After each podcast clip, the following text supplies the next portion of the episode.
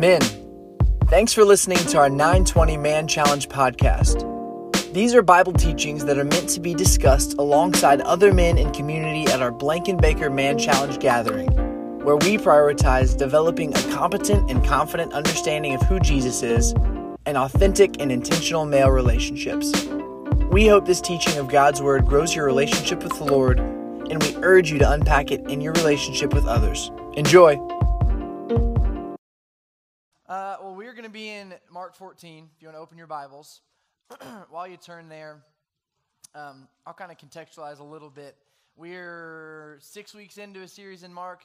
Uh, we're, we're coming to the end of Jesus' earthly life here. Next week, we're going to talk about the crucifixion. Uh, and, and the immediate context surrounding this scripture uh, is, is the Last Supper's just happened. The guys head out to the Mount of Olives. Jesus has just told Peter, hey, you're going to deny and betray me. And then they, we, they show up here in Mark 14, verse 32. Um, let me read it. They went to a place called Gethsemane, and Jesus said to his disciples, Sit here while I pray. He took Peter, James, and John along with him and began to be deeply distressed and troubled. My soul is overwhelmed with sorrow to the point of death, he said to them. Stay here and keep watch. Going a little farther, he fell to the ground and prayed that, if possible, the hour might pass from him. Abba, Father, he said, everything is possible for you. Take this cup from me. Yet, not what I will, but what you will. Then he returned to his disciples and found them sleeping. Simon, he said to Peter, Are you asleep? Couldn't you keep watch for one hour? Watch and pray so that you will not fall into temptation. The spirit is willing, but the flesh is weak. Once more he went away and prayed the same thing. When he came back, he again found them sleeping because their eyes were heavy. They did not know what to say to him. Returning the third time, he said to them, Are you still sleeping and resting? Enough. The hour has come. Look, the Son of Man is delivered into the hands of sinners. Rise, let us go. Here comes my betrayer. Let me pray real quick. Father, I thank you for uh, your word given to us that you have um, made clear who you are. I pray this morning as we study it as a group of men, um, open handed, looking to you, that you would uh, do exactly that, that you would make clear the reality of who you are as our Father, of who Christ is as our brother and our Savior. Uh, and who the Spirit is working uh, in those of us who believe. I pray that we would, um, we would move into discussion this morning um, with greater clarity about who you are, that we might adore you and worship you as we discuss you together. Uh, we trust you. Jehovah, we pray. Amen. So we start here in, in, in verse 32. Uh, they went to a place called Gethsemane, and Jesus says to his disciples, Sit here while I pray. Uh, it says he took Peter, James, and John along with him. And this is a, a good reminder for us as we've looked through the book of Mark. We believe that, that Mark's gospel is, is the written testimony of Peter. That, that Peter and Mark were buddies, uh, church fathers. The, the Bible talks about this, that they knew each other. And so uh, a lot of historians believe that Mark wrote Peter's account of Jesus' life and works. And so I think that's important here because what we see as Jesus takes Peter, James, and John along with him is that this is eyewitness testimony. This isn't hearsay. Uh, this, is, this is visual. This is Peter sitting in the garden with the Lord, seeing these things that are going on. And what he sees first is that Jesus began to be deeply distressed and troubled. He says, My soul is overwhelmed with sorrow to the point of death. So uh, they've, they've entered the garden, and Jesus begins, he wasn't prior to this, he begins undergoing some form of emotional turmoil. He starts, he starts agonizing. These words, uh, literally translated, the, the deeply distressed means that, that Jesus was amazed or astonished or alarmed at the amount of grief he was undergoing. This, this horror had set upon him, and he was surprised at the weight of it. Deeply grieved, very sad, anxious, distressed, overwhelmed with sorrow to the point of death. And so the reader, you and me, say, Why? What's happening? What's coming? What's, what's going on? And I think most of our immediate response to this would be he's going to die. Right? He's talked about it throughout the gospel at this point. Jesus is going to die, and, and now he's, he's overwhelmed with the grief, the grief of his, his oncoming death. And while I don't think that is um, incorrect, I do think it might be incomplete as to why we see Jesus in this immense emotional turmoil. A couple reasons why. One is there is a, a long list of, of martyrs for the sake of Christianity, a long list of men and women who have died for the faith and who didn't face death this way. Uh, there's a guy named Polycarp who was the bishop of Smyrna in the second century, and I think this is uh, this is fascinating. It, it, Christians at that time were under the persecution of Rome, and he is before the Roman rulers, and they are saying, recant your faith, say that you're not, you don't believe this, that you're not a part of this, or we're going to burn you at the stake, feed you to animals, we're going to kill you. We're coming for you. And this is this is what uh, Polycarp's reply is. He says, You threaten that fire which burns for a season and after a little while is quenched, for you are ignorant of the fire of the future judgment and eternal punishment which is reserved for the ungodly. But why do you delay? Come, do what you will. And then this, this account telling this says, saying these things and more, he was inspired with courage and joy, and his countenance was filled with grace, so that not only did it not drop in dismay at the things which were said to him, but on the contrary, the proconsul was astounded. So the Roman rulership, looking at him, is astounded with this man's courage. We're going we're gonna kill you for your faith. Homie lights a cigarette, and so what? And it's not apathetic, it's courageous. I don't fear you. So we look at we look at Polycarp and say uh, he's following Jesus. Wouldn't Jesus have set the example of no fear in death? Similarly, in, in this gospel, in Mark, we've heard Jesus talk about his death. Mark 8, we studied it a few weeks ago. The, the NIV translation says that he spoke plainly about his death and saying that he was going to rise. So Jesus not only sees his death oncoming, he also knows what's on the other side of it life, victory, so, why is the uh, strong, wise, capable God of the universe who put on the flesh of man uh, deeply grieved? I think verse 36 gives us our answer. Uh, he says, Abba, Father, everything is possible for you. Take this cup from me. This cup. That's kind of the key that unlocks our understanding of this passage. Is what, what is this cup? We know from, out, uh, from throughout all of Scripture that uh, the cup is a, is a biblical metaphor for the wrath of God against human evil. It's a, it's a biblical metaphor for the wrath of God. And so the reality of this situation isn't only Jesus is looking to his painful crucifixion and death. He's starting to see, and some commentators would suggest, he's starting, starting to experience the wrath of God. And I, I don't know what kind of plans you had this morning, but when you get to work and your coworker at 9.30 says, how's your morning? You probably weren't predicting saying, well, I just talked about the wrath of God at 6.30 with 300 of my best buddies. We're going to talk for a little bit about the wrath of God because what that'll help us do is understand who our Lord is. Because the reality of this situation is Jesus is about to face the wrath of God on our behalf. For you, for me, and so we've got to we've got to comprehend what it is. Why does it exist so that we can understand who he is for us. So first, uh, what is wrath? What is wrath? Um, if you're a writer, here's a definition. Wrath is God's righteous judgment of and punishment against human evil. Say it again God's righteous judgment of and punishment against human evil. And what we're learning from this, we don't have loads of time to parse this out, but what we're learning from this, this text specifically is that as Jesus starts to see the cup, he starts to smell the cup, he starts to understand what's coming before him, we learn that wrath is an awful and fearful thing. It is, it is horrifying, overwhelmed with sorrow to the point of death. But if you're like me, uh, I don't assume everyone is, but this is something that I have wrestled with, struggled with, wondered about. I look at God and I say, why? Why, why does wrath need to exist? What, what, what reason uh, could there be for wrath? Is it an empty threat? Is that, is that your way of like coercing me into obedience? Or is it just proof that you like to punish people? What, what, why does wrath exist? Uh, Romans 2 gives us a really succinct answer. You don't have to turn there, I'll read it and, and talk through it.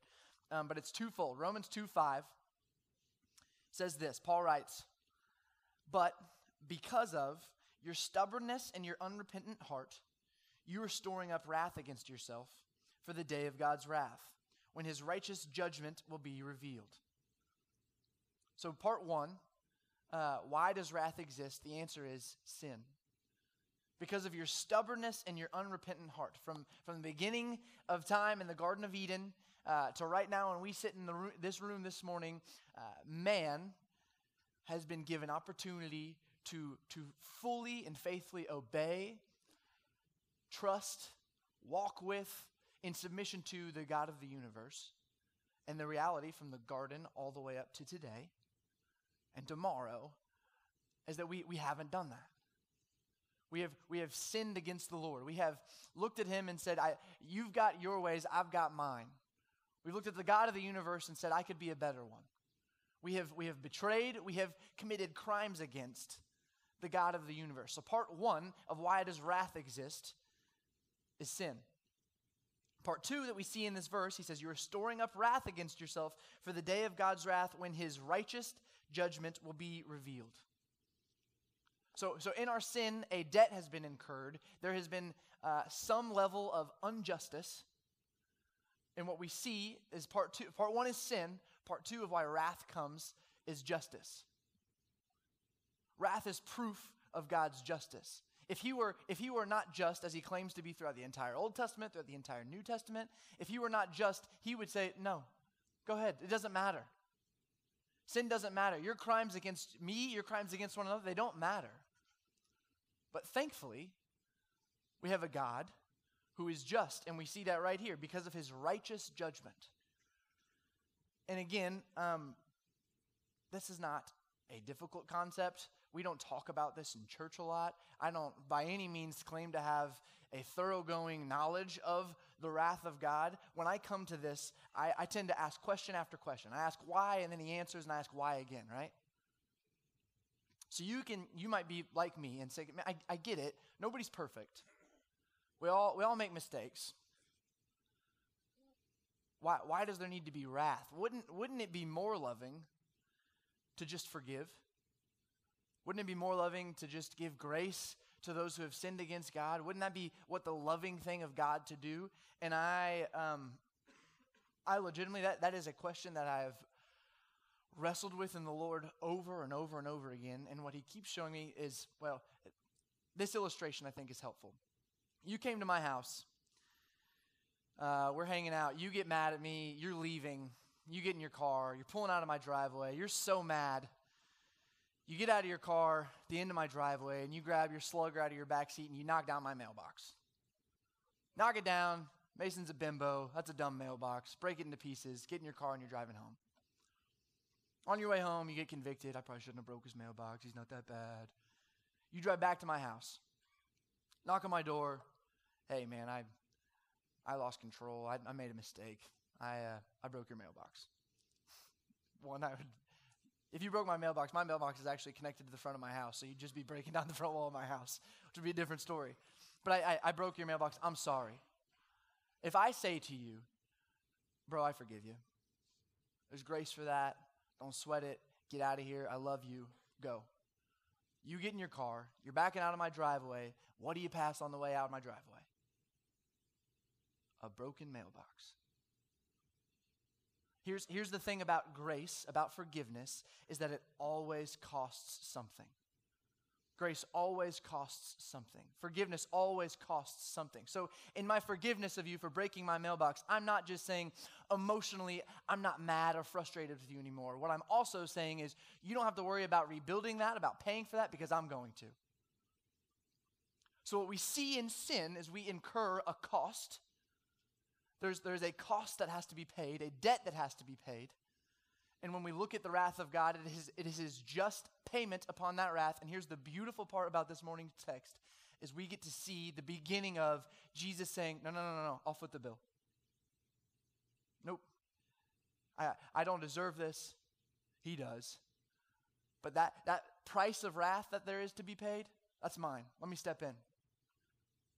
So we, we look at this, this concept of love in a very morally autonomous society, and we say, isn't it just loving to forgive? It is absolutely loving to forgive as long as we recognize that forgiveness has a cost. One last thing about wrath before we move on. Um, I, again, this is a little bit of an insight into, into my brain and the way that I think. Um, I can look at this system and say, I, I just wouldn't draw it up like that. I wouldn't. God, I I, w- I wouldn't do it this way. And I think if we're honest, there are men in this room who would honestly admit, I, I wouldn't do it that way. When I was setting up the cosmos, the whole forgiveness and grace, justice and wrath, why'd you let us sin? I wouldn't set it up that way. I'd do it differently. The issue with that is, is I'm looking to the omniscient creator of the universe who knows every thought I've ever had, as well as yours, he put trees where he put them, he put hairs where he put them, and I'm putting him up against the guy who forgot to flush his toilet and started a fight with his wife this week, right? Like that that comparison is silly. It is legitimately silly to say, well, I, I'd do it this way. And so here's the thing about being a Christian in general. If at some point God and His Word, uh, His will does not cross ours, we are playing the role of God if, if we are not in some way being crossed by him and having to submit ourselves to him with like a difficult doctrine like wrath, with a difficult something that we can't understand, why would you do it this way? If we don't submit to him and say, even though I don't understand, Proverbs 3, 5, and 6, even though I don't understand, I trust in you in all your ways. We're not, we're not the believers that we're called to be. But jumping back into the text, verse, uh, verse 35 says, Going a little farther, he fell to the ground and prayed that if possible, the hour might pass from him. So, a couple of things from this. One, he, it, it says Jesus fell to the ground and prayed. He's, Mark's reiterating the agony that Jesus is existing within here. Luke 22, uh, which, is, which is Luke's account of this story, says that uh, when, when Jesus fell to the ground, that he, he prayed so fervently. He was sweating with anxiety. He prayed so fervently that he, he was um, sweating blood there's this immense emotional turmoil that he's undergoing and he is he is coming here and he's begging the lord. And what he says mark says is that jesus would ask that this hour might pass from him. Again this hour uh, if you've read the gospel of mark if you've read the, uh, the other gospels this hour has been talked about for a long long time. In john 2 at the wedding at cana jesus jesus' mom comes to him and says hey we need your help. Will you do a miracle? And he says the hour has not yet come we see that over and over again. The hour is coming. The hour is coming. Finally, the hour is here where Jesus is looking at the cup of wrath that's meant for you and me, righteously meant for you and me. And he's seeing it and he's saying, Now's the time when I'm, I'm supposed to drink that. I'm supposed to, to drink the wrath of God on their behalf. What we see is this beautiful prayer. Uh, what I would argue is one of the most important verses in the entire Bible, one of the most important sentences ever spoken in the history of humanity. And I'm, I'm, not hyperbolizing here. I legitimately look at this and say, this crux right here is why you and I have opportunity to eternal life. Here's what he says Abba, Father, everything is possible for you. Take this cup from me. Yet not what I will, but what you will. And I want to break that down into three different sections there. First, um, one we see in Jesus' immense turmoil and pain and agony. What's he do? What's he turn to? This is a principle that every one of us can emulate and apply to our lives. He, he looks to his Father in prayer. If you've been around the church at all, you've heard this term Abba um, referred to as a, as a really endearing term of trust and love um, a, a, very childlike term that, that uh, a Hebrew child would use for their father. An English equivalent might be daddy. Jesus, the God of the universe, who's raised Lazarus from the dead just a week ago, who's, who's walking, in, uh, on, walking on water, who's healing people, comes to this point where he says, eh, Dad, Dad. But the beauty of not only is it a, is it a term of endearment and intimacy and love and trust, uh, scholars will be quick to tell you that this term used throughout all types of Hebrew literature is a term that also appears in settings that require a sterner interpretation where obedience and reverence are the predominant connotations. Less big words, it's a, it's a, a humble, open handed, submissive word. You've got this intimacy, this trust, this relationship side of the, of the term Abba. I'm in relationship with you. I know you and you know me. I trust you. But then on the opposite side of that, integrated with it, is, is this willingness, this obedience, this reverence. I trust you, and so I believe that I, I will do what you've called me to do. Part two everything is possible for you. Take this cup from me. Everything is possible for you. Take this cup from me. So we, we've said it. The cup of God's wrath has been talked about throughout Scripture. This hour has been talked about throughout the Gospels. And we come to this moment, and Jesus says, You can do anything. Can we do it some other way? God, I, I know your power.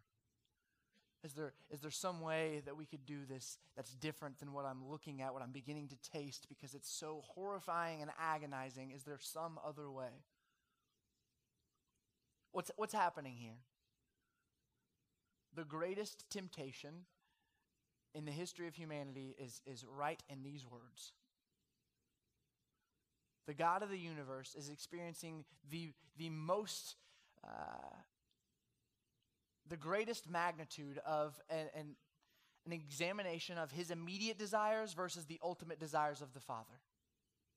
He's, he's on his way to, to facing the wrath of God, and he looks at his future and he looks at ours, and he's tempted. It's beautiful. Hebrews 4:15 says that we do not have a high priest or a mediator who is unable to sympathize with us because he is tempted in every way that we are. And so I want you to catch, before we move on from this, the, the wonder of the God of the universe being tempted on our behalf. Because I think uh, what we do as men, what I can do personally, is I experience some level of suffering or temptation, and I say, I'm the only person who's ever dealt with that. I thank God for this room because I sit at a table over there in a circle of guys where I admit, confess, and say, hey, here's what I'm tempted with. And men say, oh, me too. Man, I get you. C.S. Lewis has this really eloquent quote that I'm going to butcher where he basically says, Friendship is born when you look to another and you say, Oh, oh, you too? And so I want you to catch here is Jesus on the deepest fundamental level is looking at you and saying, I completely understand. Every ounce of your temptation, every ounce of your agony, I get even more fully than you do. I understand it there's, a, there's a hymn called What a Friend We Have in Jesus, and it is uh, a portrayal of what it means to have a brother in Christ who not only rules over us as God of the universe, but stepped into humanity, lived alongside us, and was tempted right alongside us. That's the beauty of the God man. He knows. He understands. He empathizes, Hebrews 4:15 says. He empathizes. He, his heart has compassion and pity on you and your temptation, not just out of a, oh, I hate that for you, but I completely get it. Then thankfully he goes on to say these nine pertinent words. Yet not what I will, but what you will. Uh, so here's what we're going to do real quick. If you would, if you're I'm going to tell you to write, even if you're not a writer. Get out your phone and do it. Uh, write down this Adam slash disciples slash me. Adam slash disciples slash me.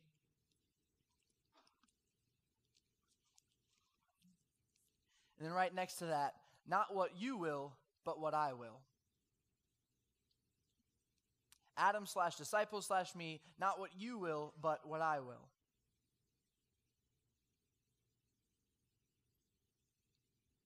Because here's the, here's the thing, man. Uh, this is not, if you put on your, your Bible caps, or if you're unfamiliar with what, what, uh, what's in the Bible, this is not the first time that someone who has represented man has been tempted in a garden. Some of you are quickly seeing uh, Adam's temptation, Adam and Eve, for our sake, I'm just going to refer to Adam. Adam was tempted in the garden. He, he was the representative of man. God gave Adam, He created Adam to be who men were, who were called to be. And, and what Adam had was an option. He had a choice. He had an immediate desire, and he had an ultimate desire. He was tempted to pursue his immediate desire, called to pursue his ultimate desire, and what does he do? He wants to be like God. Genesis 3. My homeboy had seven verses of being A OK before he threw the thing into flames. So, so, starting with Adam, humanity has had this not what you will, but what I will, Lord. And what we've seen is the thread all the way through, right up into the garden. We start in, in verse 37. We see in the disciples, and if you're someone who tends to read yourself into a text thinking, which character am I? I'm about to tell you, the disciples are you and me. That's, who, that's who's representing Mason this morning. Then he returned to his disciples and found them sleeping. Simon, he said to Peter, Are you asleep? Couldn't you keep watch for one hour? Catch this, fellows, garden temptation. Watch and pray so that you will not fall into temptation. The spirit is willing, but the flesh is weak. Once more he went away and prayed the same thing. When he came back, he again found them sleeping because their eyes were heavy. They did not know what to say to him. I do think that line is a little bit funny. Uh, have you ever been so red handed caught that you literally have no words to say? Like, they didn't know what to say. These guys are waking up. Are you, are you guys serious? And they don't even have a word. Like, it's, I think it's okay. This is the magnitude of this matters, but the humor of these guys are so shamefully caught falling into temptation over and over and over again. It says, then, returning the third time, he said to them, Are you still sleeping and resting enough? The hour has come. That's you and me, men. We see these garden temptations. It started with Adam and it comes right back here where you and I sit with Jesus, and again and again and again, he says, Obey, be faithful, don't fall into temptation. Prioritize ultimate desires over your immediate ones. And again and again and again, we fall. Again and again and again, we fall. So you've got Adam and the disciples and me who say, Not what you will, but what I will. All right, Jesus, who says, Yet, not what I will, but what you will. Jesus, not what I will, but what you will. And who is you who he's talking to? He's, t- he's talking to his Father. So, a, a, few things happen here that are really important to understand. One, in Jesus' obedience here, he's living the life that we should have lived. Jesus is living the life that, that we should have lived. But in the same turn, he is now obeying, submitting himself to dying the death that you and I should have died. So he's, he's living the life we should have lived, but dying the death we should have lived. He, or should have died. He was, he was sinless. He was tempted just as we were, but he, but he persevered. He was suffered, but he, but he endured. He was falsely accused, but he remained humble. Jesus, here, in his obedience to the Father, prioritizing God's will over his own, is living the life that we should have lived. Yet, Isaiah 53 says that he was forsaken, crushed, punished, oppressed, afflicted, and judged on our behalf. We're, going to talk more about that next week. But I, I think it is uh, to our um, advantage to sit and consider the God of the universe who not only lived the life we should have lived, but also died the, the death that we should have died. Romans 5:19 says it this way. It says, "For just as through the disobedience of the one man the many were made sinners, that's Adam, so also through the obedience of the one man, the many will be made righteous. That's Jesus. And so, in light of what, what Ronnie talked about this morning, uh, in light of the circumstances that you're currently existing in that, I, that I'm not familiar with, I want to ask Are you suffering? Are you, are you battling overwhelming temptation? Do you feel forsaken? Have you been betrayed by those closest to you? Are you struggling to value the beauty of God's grace? You think, yeah, I, I think it's good, but it's not living up to what I think it should. Do you question if, if God really loves you? Look, fellas, He knows the cost. He knows what you did with the mailbox. He knows what it's going to cost him to take care of that. And here's the thing is that, that our suffering, our temptation, his is incomprehensibly more. To, to a, a cosmic fold, a gigantic, indefinite, immeasurable, infinite amount more, he looks at the cost and says, I understand it and I'm willing to pay it for you, Mason. Because I love you. We can, we can breeze over this, this passage uh, and miss his calling on us not just to um, obey as he obeyed, but to, to meditate and rest in who he is. The, the Psalms talk about this all the time. If we meditate, consider, if our, if our thoughts are fixed on, Philippians 4 says, consider these things, who Christ is, then it is who we can, we can start living uh, the life we're called to live. And briefly, before we go to discussion, uh, I know there are guys in here who this is either somewhat new to you or you're just not convinced um, that this is worth believing yet. And I, I empathize with that. I, I uh, am grateful that you're here. C.S. Lewis has a, a little quote in The Great Divorce that I would urge you to consider. He says, There are only two kinds of people in the end those who say to God, Thy will be done, and those to whom God says in the end, Thy will be done. So there's two people. There, there are those who look to the Lord and say, just as Jesus did, Thy will be done. I submit. I trust you. You're, you're, you're the only means, the only bridge across the chasm of my sin into redemption, into holistic peace, joy, trust, rest, eternity. You're the way. You're the truth. You're the life. There are those of us who have trusted in our salvation in Christ, and those of us who continue uh, to pursue our own will, to, to search in our, and wander in our own ways, to, to uh, resist obedience, submission, open handedness to the God of the universe who loves you and paid a price for you, and saying, I don't, I don't need you to cover that. I'll take care of it. So, as we go to tables this morning, I pray that you would consider whose will, yours or his. Uh, for those of us who do believe, uh, who, for those of us especially who are in those circumstances uh, of suffering, of temptation, of confusion, of agony, look together to, to God. This is a time for us as men to, to sit around a table and to talk about the reality of who Jesus is and the practical outcomes of that for me. I pray this morning that you would look to your brother who suffered and was tempted infinitely more on your behalf because he loves you so. Let's pray. Lord, I thank you for uh, this passage. I thank you for showing me, Jesus, your immense, um, overwhelming grace that surpasses uh, not only our understanding, but our capacity of sin, so that we might um, be restored to you. I pray, Father, that as we leave uh, this morning, that as we move into conversations, that we would. Um, that our hearts wouldn't be hardened by the, the difficulties of the, the agony here, but that we would be softened and melted by your, your consistent suffering on our behalf, that we might be moved into eternal relationship with you, that we might experience the peace and the joy and the hope that you give to your brothers and sisters in Christ. I pray, Jesus, that you would make that so clear to us this morning.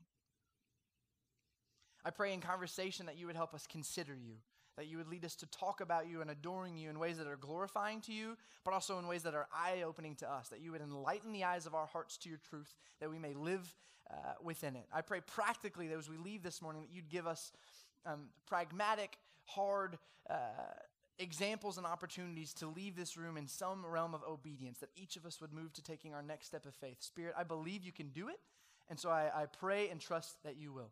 In we pray. Amen. Thanks for listening to this week's Bible teaching from Man Challenge at the Blankenbaker campus of Southeast Christian Church. For more information on how to get involved, reach out to us via the email address in our podcast description or find us on social media.